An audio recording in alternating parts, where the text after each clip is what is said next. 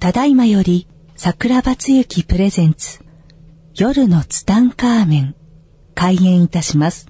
なお、この番組はアホになってください。笑ってください。大爆笑してください。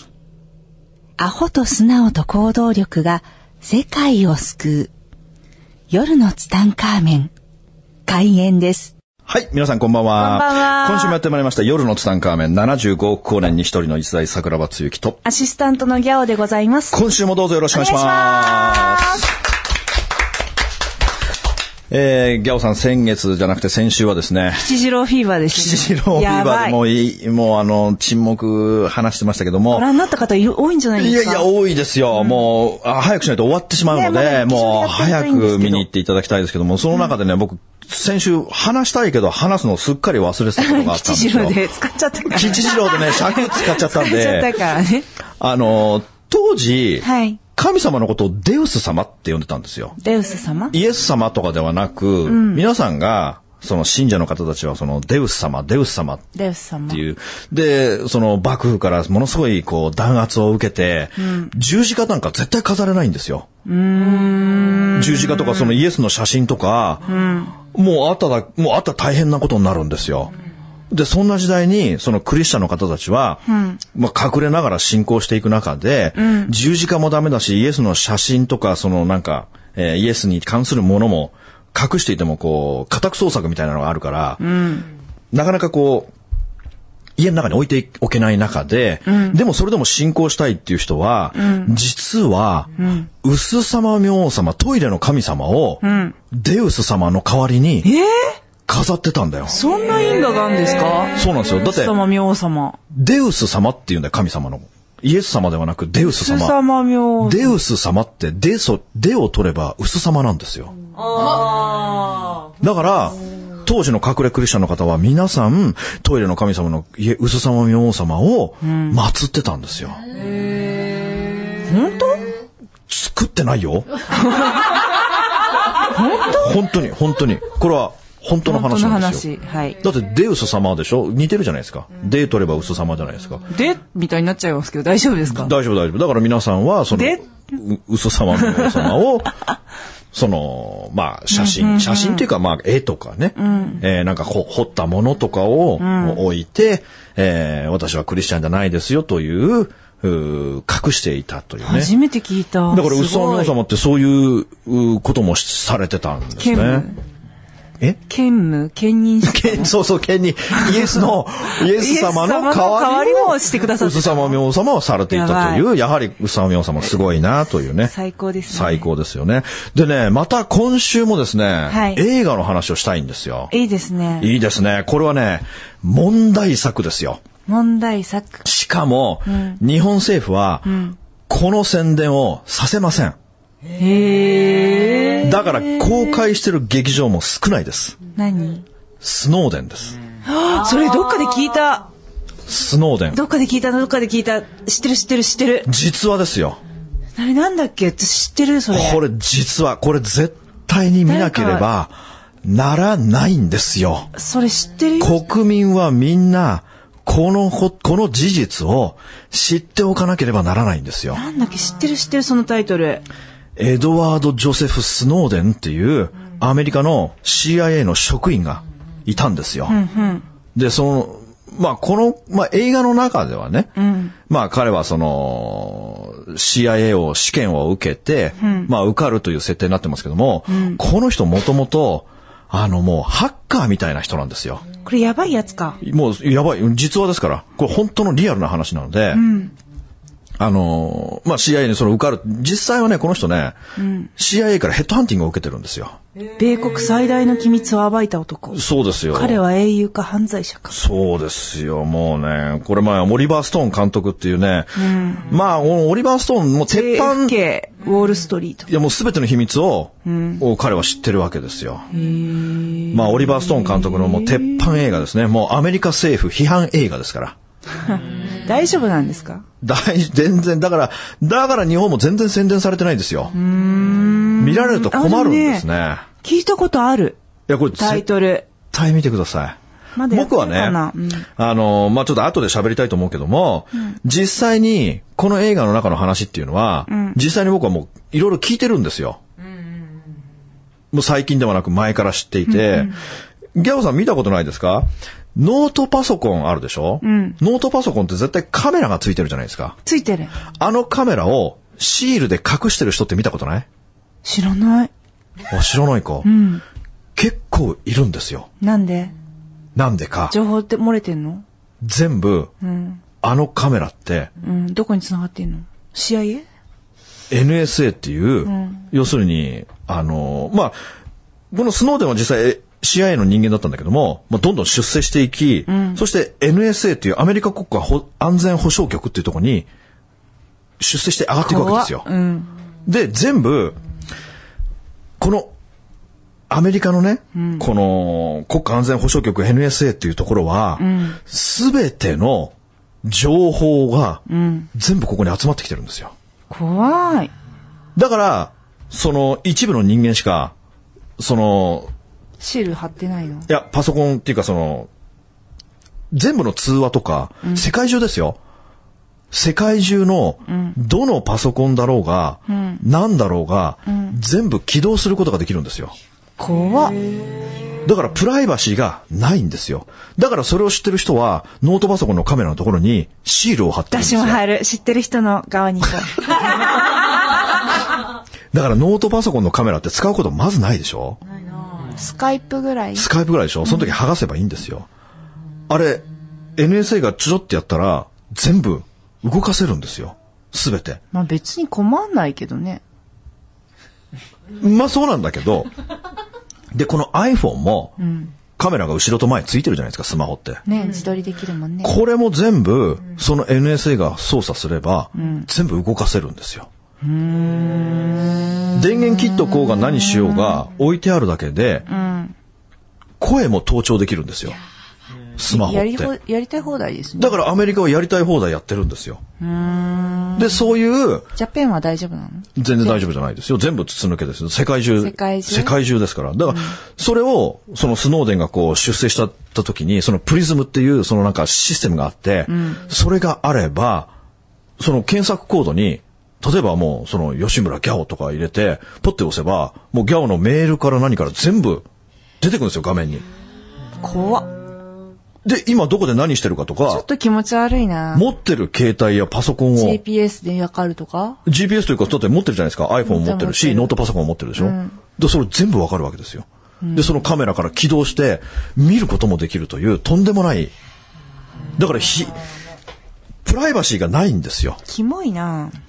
でもこれ実話なんですよ。で、こんなことしてちゃダメだろって言って、まあこのスノーデンが、その、全部ひ、こんなのは氷山の一角中の一角であって、たくさんの秘密を持ってるわけですよ。やばいことも全部してるわけですよ。その、あの、911のね、自作自演のやつとかも全部そのデータに入ってるわけですよ。それはそうですね。そんなの USB に全部入れて、で、それを暴露するっていう話なんですよ。怖っ。で、実際に、今スノーデンは、あの、ロシアにいるんですよ。もうアメリカ入れなくなっ入れない入れない、もうプーチンに囲まってもらってるんですよ。で、実際に今でも、あの、生活してるんですよ。でね、これね、本当にすごい問題作ですよ。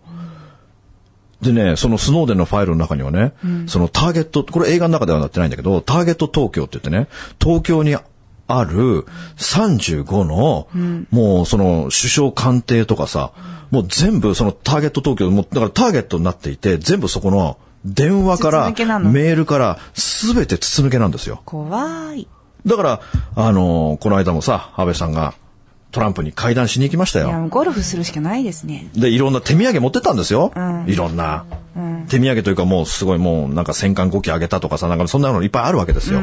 で、それ、それね、そんなのも全部こう首相官邸で会議が行われるじゃないですか。まあトランプがこんなこと言ってたらこう言おうとか、いう作戦があるわけでしょ。その作戦会議も全部向こうに筒抜けなわけですよ。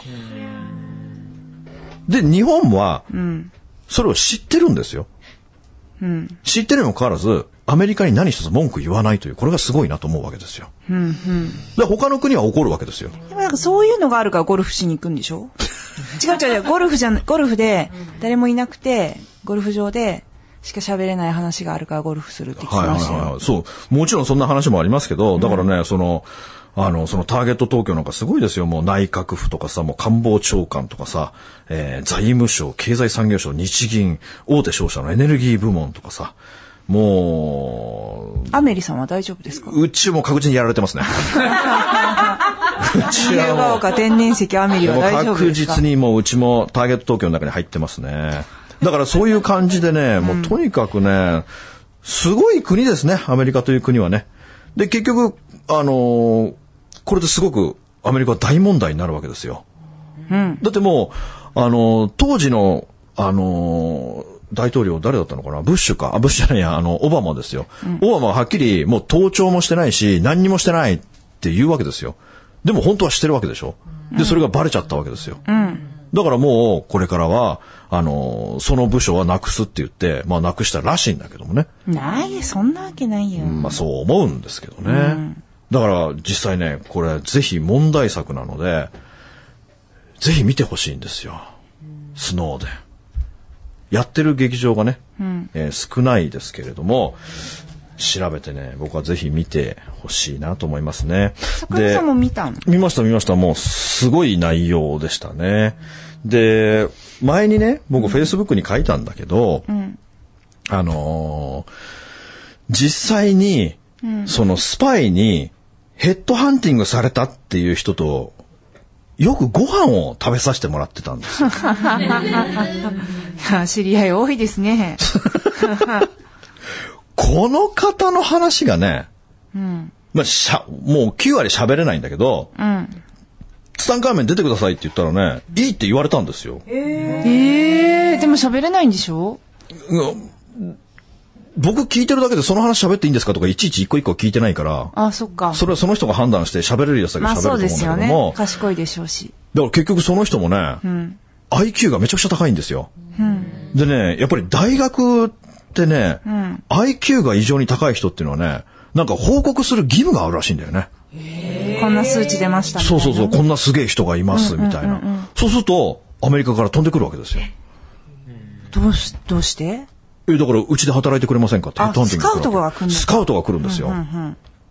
で、その人の場合もさ、すごい、もうこれし、本人に確認取ってないから喋れないけどさ、で、結局スカウトされて、あのー断ったんだけども、結局はこう、連れてからされちゃうわけですよ。まあ、マークされちゃう。そうそうそうそう。もうすぐマークされちゃうってことで、結局、あの、その方はさ、スパイとしてこう、本当に活動していくわけですよ。ええでね、本人に確認してないけど、多分、割と言っちゃってますよ。いやいや、あの、独断でちょっと一個だけ、すごいエピソードがあるから、これ放送しないでしょ？いや、しますよ。何のためにやってるんですか？そうだよね。まあちょっと怒られる可能性があるけども、オブラートに包みながら一個エピソードを喋りたいと思うんですよ。まあその方と一番初めに会った時にね、こうご飯を食べてた時に、はいまあその人の、その、やっぱりスパイだからさ、だって、スパイと会うことなんかないでしょ、人生に。いや、ないですよ。さすがにね。でスパイとご飯食べるとかない、そんな人生ないじゃない。ないないないないなで、な食べさせてもらってる時さ、その、もうその、その口から出てくる、その、話が、もうやばすぎるわけですよ。お、マジですかそれみたいな話のオンパレードで、僕はもう一人で興奮するわけですよ。興奮した時に、その方が、桜庭さん、異常なまでに興奮されてますねっていうわけですよ。でも確かに興奮、い やはい、興奮してますって言って、心拍数がめちゃくちゃ今高いですねって言われたわけですよ。へえ、耳がいいの？耳が。心拍数が全部聞こえるんですよ。怖っ。だから人の耳には聞こえないものが聞こえてくるんですよ。へえ。で、その人、目の前にいる人が、やっぱね、血流って必ずどっかで途切れる。だから腰痛の人は一回腰のところで血流が止まるんだって。ああ、滞ってるところが。滞ってるところで一瞬止まって、ドクってまた流れ出すんだって。でね、心筋梗塞がなくなる人と、あのー頭はなんだっけ？脳脳梗塞がなくなる人は、目の前にいたらすぐわかるって。その心臓で血液が止まるし、脳梗塞の人は脳で血流が止まるってわけ。へえ、どうするの？いや、んその度に言うのかもしれないね。ちょっと検査行った方がいいですよとか。そうそういう言い方、そうですよ。ですなんでそんな人が聞こえないものが聞こえるんですかって言った時に、僕ちょっとオブラートに包みながら喋んなきゃいけないんだけどさ、だいぶ言っちゃってるよ。いや、こ、これぐらいは大丈夫でしょ多分。これぐらいは大丈夫でしょあのね、とあるミッションで、被爆したんだって。被爆した時に、そのなんとかね、その、危険を回避する方法はないんですかって、こう、上官に聞いたんだって。そしたら、あるってわけ。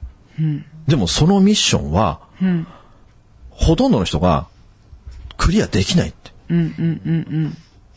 だけど、それをやれば、そのミッションをクリアすると、人間の耳には聞こえないものが全部聞こえてくるっていうミッションがあるわけ。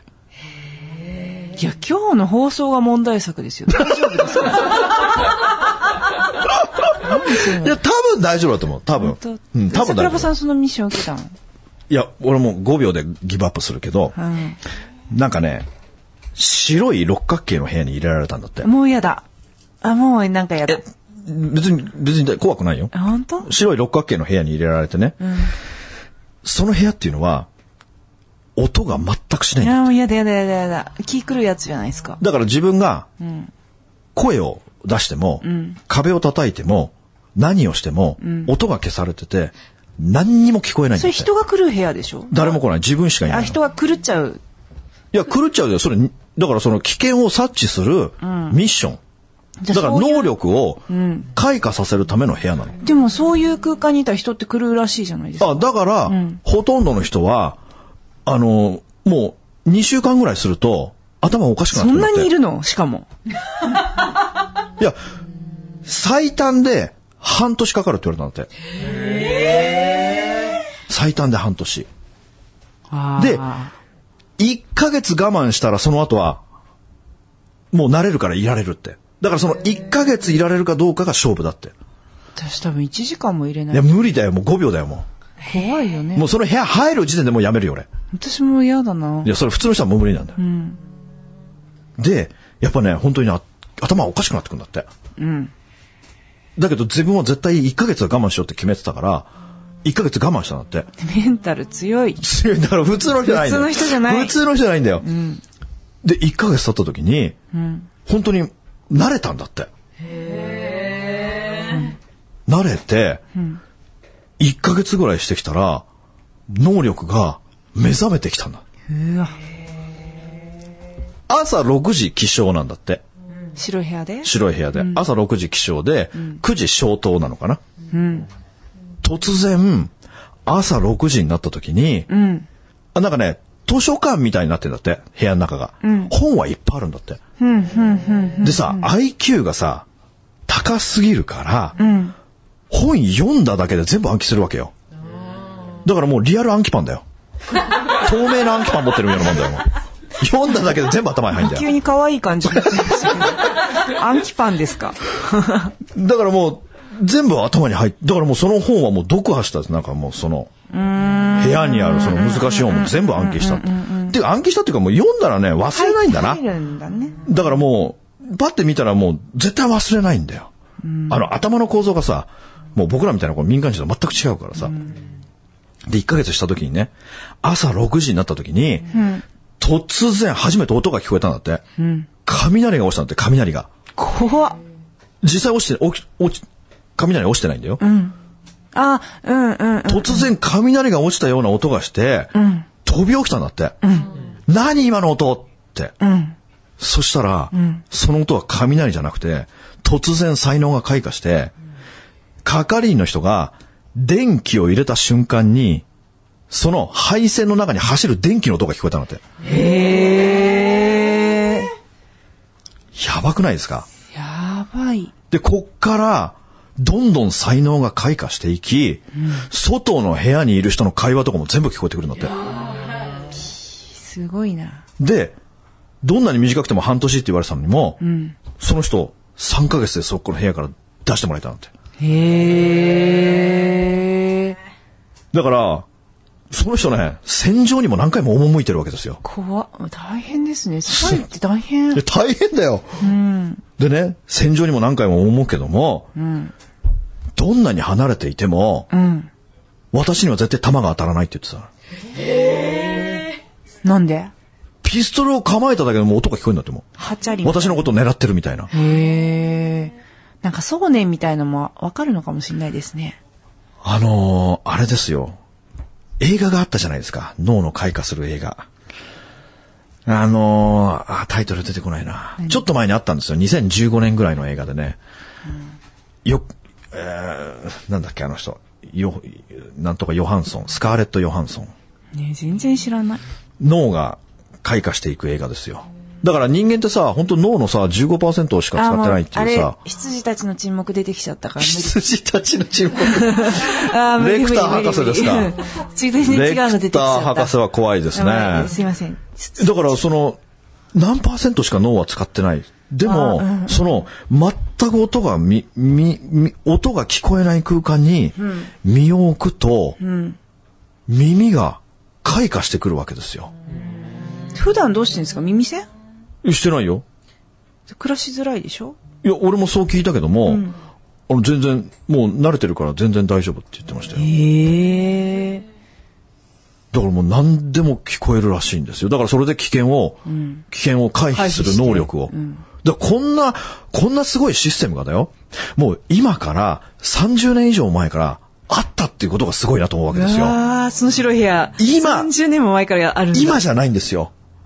30年も前にそんな訓練っていうか、あったってことが僕はすごいびっくりするわけですよ。なんかその、その方は早くて3ヶ月で出たけど、んその前には半年で出た人がそいて、そうそうそうっていうことですよね。そうです。もちろんギブアップする人もいるわけですよ。うんうんうんうん。ほとんどの人がその合格しないけれども、やっぱりそのメンタルがやっぱりちょっと普通じゃないんでしょうね、きっとね。だって無理ですよ、その音が全く聞こえない空間ってちょっと想像つかないけどね。うん。だからもうそこに行って、あのー聞こえない音が聞こえるようになったっていうね。すごい話。だから本当にそのスパイってやつがですね、今世の中に本当にいるというね。まあ、喋りたいけども、もうエピソードがたくさんあって、いや、ダメダメなんじゃないんですか？喋れるのは、喋れるのはこれぐらいです喋れるのはこれぐらいで、あとはもう喋れないですけれども、でね、やっぱりその、秘密、やめた後もね、んやっぱ守秘義務っていうのはあるらしいんですよ。まあ、そうですね言っっちゃいけないこともあるでしょうからで、それは何かっていうとね、うん。あのーでもね、辞めるときにね、記憶を消されるんだって。怖い。もう怖い。ボーンアイデンティティですよ。そうですよ、本当にそう、本当だから映画って、実際にある話を映画になってるんですよ。だから、面白いのか。そうそうそうそうそう。だから、もう30年以上前の話ですよ。30年以上前なのにもかかわらず、ん部分的に記憶を消すことができるんだって。これは忘れさせよう。これは忘れさせよう。これは忘れさせようって。だから特殊な任務とかあるじゃない？うんうんうんうん。もう、もう社外費みたいなさ、もう絶対公害禁止社みたいな外費、のすごいやつです。すごいやつ、ミッションが終わったらその記憶だけ消されるんだって。怖っ。で、守秘義務ってやつが10年間あるんだって。10年間。アメリカっぽい。うん。で、毎年毎年年に1回、本部からメールが送られてくるんだって。うん。そこには、うん。これ喋っていいよっていうやつが羅列されてくるんだって。その守秘義務の10年が終わりましたって言って。へえ。喋んないでしょ？でもあんまり。あの、でも喋ってくれたよ、俺に。あそっかあ、だからその、そのね、メールが来て読んで思い出すんだって。あーそんなのあった、そんなのあった、そんなのあったって。で、その中には、動画も送られてくるんだって。ええ、動画自分が、なんか敵に拉致されて拷問されてた映像とかもあるんだって。怖すぎる。もうリアルゴルゴ13みたいな感じだったね。で、その、そのメールで送られてきたやつは、喋っていいよっていうやつが送られてくるから、あ、これは喋っていいんだなって分かって、人に喋ってるって、その方はおっしゃってたけどね。そんな世界もあるんですね。うん、だから本当ね、もうジェイソン・ボーンはリアルな話ですよ。あれは、だからもう映画ってやつはさ、みんな実話が、そのまま映画になってるわけですよ。すごいなすごい世界ですよ、本当にね。怖い怖いよね。だから、このスノーデンってやつはね、僕は皆さんにぜひ見ていただいて、世の中こんななってるんだよっていうことを、ぜひ知っていただきたいですね。全部だからもうプライバシーがないわけですよ。もう全部のカメラも動いてるしさ、パソコンのメールもフェイスブックもだからもう全部傍受されてるわけですよ。だからプライベートなんかないんだよね。だからこのスノーデンのこの苦悩っていうのがその映画の中でこう描かれてるけども、もうちょっとね、もうすごい、すごい方ですよ、あの方も。本当によく、よくあんなことしたなっていう。でもやっぱりね、正義感強い人ってやっぱりこう、密告したりするわけですよ。でも中途半端にやるとね、なんか消されるんじゃん。だから彼は考えて、もう大々的にやるわけですよ。もう世界をこう巻き込んで。そういう映画なのそういう映画なんですよ。な実際のあった話ですからね。だからもうすべての秘密をスノーデンは知っていてね。あのね、その面白いのがあってね、地底人も本当にいるって彼は言ってましたよ。やだ、こうそういうの怖いわ。なんで地底人怖いの？地底人嫌なの。地底人も宇宙人も怖いの？うん、怖い。ええいい、そういうのいらない？あのね、メキシコのなんとか山脈っていうのがあってね。そっからね、何の話？スノーデンの話、スノーデンが言ってる話、メキシコのなんとか山脈っていうところからね、UFO が出入りしてるんだって。でね、そこにはね、1500度から3000度のマグマが中にあるんだって。その1500度から3000度のマグマをエネルギーとしてちょいちょい取りに行くんだって。宇宙人がエネルギーとして。ちょいちょい来るの。ちょいちょい来る。ってことをスノーデンは言ってるわけですよ。だから、スノーデンで検索すると、YouTube とかいっぱいあるから。うんやってるうちにね。そうそう。だって、あの、映画の最後には本当に本人が出てくるから。本当の本人が出てくるので、で、本人が語ってる YouTube とかもあるので、でね、講演会とかしてるんだよ。あの、ウェウェブ上での講演会。階段したらいいじゃないですか。ね、スノーデン。いつものこういうなんか、切 まあ、ス。ノーデンにも喋りたいし、バシャールにも喋りたいしね。うんやってくださいまあまあいろいろね。ということで、まあお時間が来ましたので、えーすごい回ですねすごい回でしたね。ということで、えー今週はこの辺で終わりたいと思います。皆さんありがとうございました。はいありがとうございますこの番組の提供は、自由が丘パワーストーン天然石、アメリの提供でお送りしました。スマイル FM はたくさんの夢を乗せて走り続けています。人と人をつなぎ地域と地域を結びながら全ての人に心をお伝えしたい。そして何よりもあなたの笑顔が大好きなラジオでありたい。76.7MHz スマイル FM